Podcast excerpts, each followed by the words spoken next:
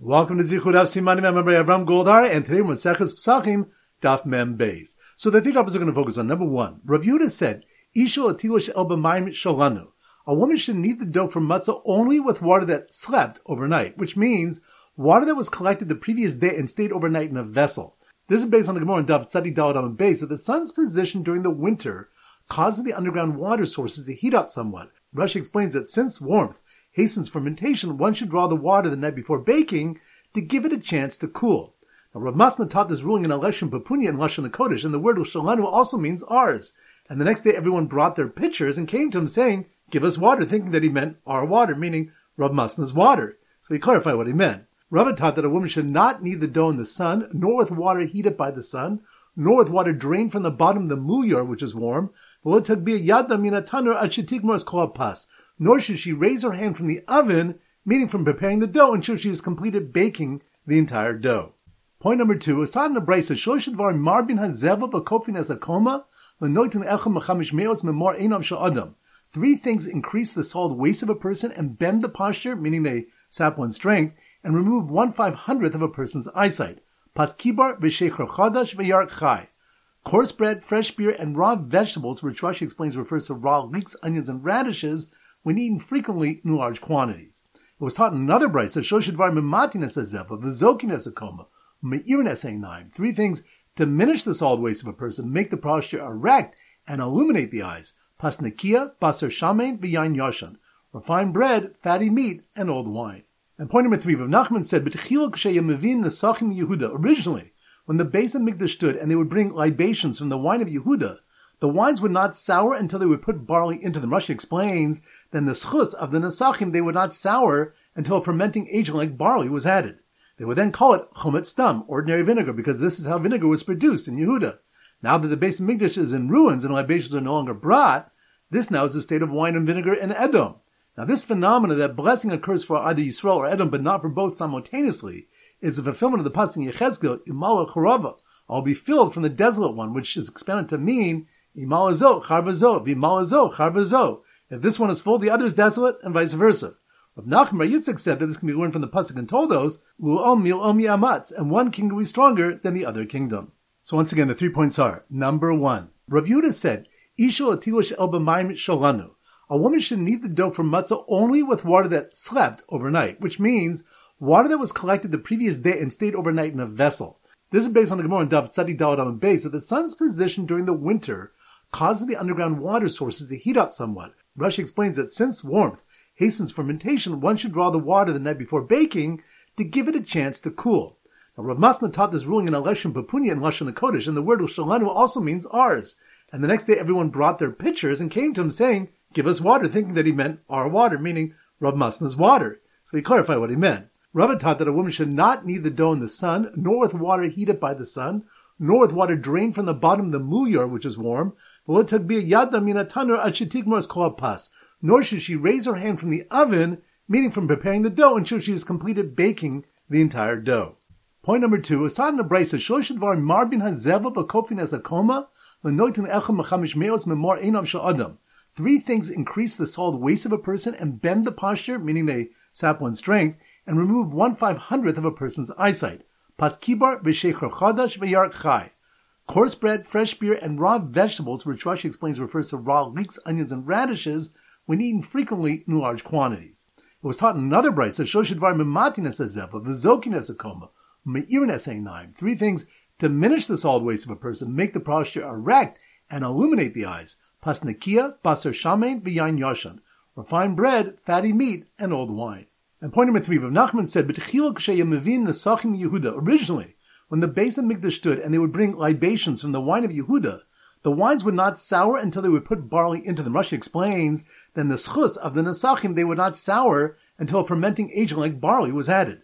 They would then call it chomet stam, ordinary vinegar, because this is how vinegar was produced in Yehuda. Now that the Bais HaMikdash is in ruins and libations are no longer brought, this now is the state of wine and vinegar in Edom. Now this phenomena that blessing occurs for either Yisrael or Edom, but not for both simultaneously, is the fulfillment of the Pasuk in Yechezkel, Imala Chorava, I'll be filled from the desolate one, which is expanded to mean Imalazo, Charbazo, Vimalazo, Charbazo. If this one is full, the other is desolate, and vice versa. Rav Nachman Bar Yitzchak said that this can be learned from the Pasuk in Toldos, and one kingdom is stronger than the other kingdom. Alright, so now we go to our Siman for Daf Mem Beis, and our Siman is a mobster. So here goes. The mobster who was selling Maim Shalanu at an inflated price didn't realize he was bent over and weak from all the raw vegetables he was eating, dipped in Edomi vinegar. Once again, in slow motion. The mobster, that must be more on Daf Mem Beis. The mobster was selling Maim Shalanu at an inflated price, which reminds us that Rav Yudah said a woman should knead the dough for matzah only with Maim Shalanu, with water that slept overnight, which means water that was collected the previous day and stayed overnight in the vessel. And this is based on the Gemara in Daf Tzadik D'Adam Beis, that the sun's position during the winter causes the underground water source to heat up. Rashi explains that since the warmth hastens the fermentation, one should draw the water the night before baking to give it a chance to cool. Women were also told they should not knead the dough in the sun, nor with water heated by the sun, nor with water drained from the bottom of the mulyar. So the mobster who was selling Maim Shalanu at an inflated price didn't realize he was bent over and weak from all the raw vegetables he was eating, which reminds us that three foods increase the solid waist of a person and bend the posture, meaning they sap one's strength, and remove 1/500th of a person's eyesight: coarse bread, fresh beer, and raw vegetables, which Rashi explains refers to raw leeks, onions, and radishes when eaten frequently in large quantities. Three things diminish the solid waist of a person, make the posture erect, and illuminate the eyes: refined bread, fatty meat, and old wine. So the mobster was selling Maim Shalanu at an inflated price didn't realize he was bent over and weak from all the raw vegetables he was eating, dipped in Edomi vinegar. Which reminds that originally when the Bais HaMikdash stood and they would bring the sachim from the wine of Yehuda, the wines would not sour until they would put barley into them. Rashi explains that in the schus of the Nesachim, they wouldn't sour until a fermenting agent like barley was added. They were then called Chimutz, ordinary vinegar, because this is how vinegar was produced in Yehuda. Now that the Bais HaMikdash is in ruins and libations are no longer brought, this now is the state of wine and vinegar in Edom. And two different psukim are brought as sources for the phenomena that Yisrael and Edom will never be blessed simultaneously. So once again, the mobster who was selling Maim Shalanu at an inflated price didn't realize he was bent over and weak from all the raw vegetables he was eating, dipped in Edomi vinegar.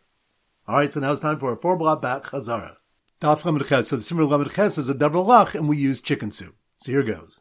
The exotic chicken soup, that must be more in Daf Lamed Ches, a double lach.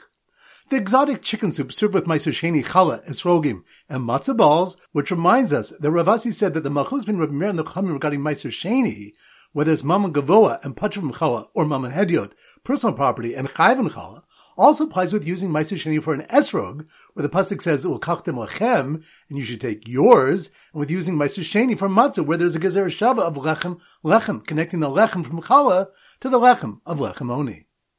So the exotic chicken soup served with Meiser Sheni, challah, esrogim, and matzah balls was sold next to the stalled up market at Todah and Nazir wafers, which reminds us two different sources were brought for why challah at Todah Rekikei Nazir, that one made for himself cannot be used to fulfill one's chiyuv for Chilas Matzah. Rav said that the pasuk states, "Ushmartem es hamatzos," and you shall safeguard the matzos.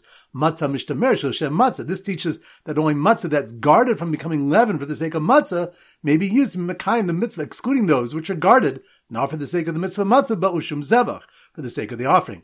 Rav Yosef brought the pasuk shivas yamim mitzvahs tochelu. 7 days you shall eat matzahs. Matzah nechelas is shivas yamim. This teaches that only matzah that can be eaten for 7 days may be used for the chiyuv matzah, excluding these which are not eaten for 7 days, but for 1 day and 1 night. So the exotic chicken soup served with Meiser Sheni, challah, esrogim, and matzah balls was sold next to the stall at the market at Todah loaves and Nazir wafers, where the owner was wrapping them up to take home as matzah, since business was slow. Which reminds us that Rav explained the reason that challah at Todah Rekikei Nazir, that one intended to sell, can be used to fulfill one's chiyuv for Achilas matzah, is that one anticipates changing his mind vis-a-vis all the matzahs he makes for sale. The person says to himself, if they're sold for a person's Todah or Nazir offering, they're sold. But if they're not sold, I'll fulfill my chiyuv for matzah with them. Daf Lamed Ches. The Siman for Lamed Ches is a letter. So here goes. The Yeshiva pre-Pesach fundraising drive featured sending out letters. Letters, that must be more on Daf Lamed Ches. The Yeshiva pre-Pesach fundraising drive featured sending out letters with letters in them, certifying that they are muhud or maror, which reminds us that the lechadchila form of maror is chazeres, which is chasa, lettuce, and it's called chasa because the Kodesh Baruch Hu was chas on us, he had mercy on us, and that the Mitzrim are compared to maror because they started off soft and paid us for our labor, and then ended up hard and forced us to work for no pay. So the Yeshiva pre-Pesach fundraising drive featured sending out letters with lettuce in them, certifying that they are muhud or maror, grown from the ground, not from a tree, and totally edible. Which reminds us that maror must be similar to matzah insomuch that it comes from a substance that is grown from the ground, it's herbage, and it's edible, and also can come from many different species, just like matzah can. So the Yeshiva pre-Pesach fundraising drive featured sending out letters with letters in them, certifying they are Mohud or Maror, grown from the ground, not from a tree, and totally edible, along with a piece of matzah they touted as totally chametz proof. Which reminds us that unleavened foods which are baked or cooked after being baked, as well as flour that is scalded, cannot become chametz if water comes in contact with them. Daf Mem. So the Simmer Daf Mem is mime, and we use a swimming pool. So here goes. The Beware of Chimutz event by the pool. Pool, that must mean we're in Daf Mem. The Beware of Chimutz event by the pool featured fascinating demonstrations of scalding 2 wheat kernels with boiling water, which reminds us that the Gemara brings several activities to avoid since they might result in the chimutz of grain. One should not thicken a pot of food even with flour of oven-dried grain. One shouldn't scald in boiling water 2 kernels of wheat together, for one kernel will perhaps shift and settle on the cleft of the other, and the bubbling boiling water will not get to them on all 4 sides, and it will come to chimutz. So the Beware of Chimutz event by the pool featured fascinating demonstrations of scalding 2 wheat kernels with boiling water and soaking barley grains briefly in the water, which reminds us that a Braisa said, "Ein lo sisin sa'orim b'Pesach." We may not soak barley grains in water on Pesach, even though this should be permitted because the grain was only soaked briefly and didn't absorb water before being dried into the sun. The Rabbanan prohibited it out of concern that people will not be careful enough and the grain will become chametz. The Braisa continues that if one did soak the barley on Pesach, if the grains split, they are forbidden because they leaven quickly, but if they didn't split, they are permitted since they do not leaven quickly. So the Beware of Chimutz event by the pool featured fascinating demonstrations of scalding 2 wheat kernels with boiling water and soaking barley grains briefly in the water, and ended with adding flour to the charosis dip and mustard served at the barbecue, which reminds us that one may not add flour to charosis, which was a dip containing vinegar made for use with meat, or to mustard, and if he did add flour, it must be eaten immediately according to the Tanna Kamma. Rameir forbids one to eat it. Rav Kahana said that the machlokas only applies in the case of flour put in mustard, but in the case of the flour put in the charosis, all agreed that it must be burned immediately. Rashi explains that the pungency of mustard delays the leavening process. Daf Mem Mamalov. So the Simmer Daf Mem Mamalov is a grandma. So here goes. The grandma, that must be run Daf Mem Olive. The grandma decided to prepare a pot roast carved in Pesach, which reminds us that the Pasuk only refers to the prohibition of cooking a Pesach in water, and a Braisa brought a machlokas how we know that one cannot cook it in other liquids as well.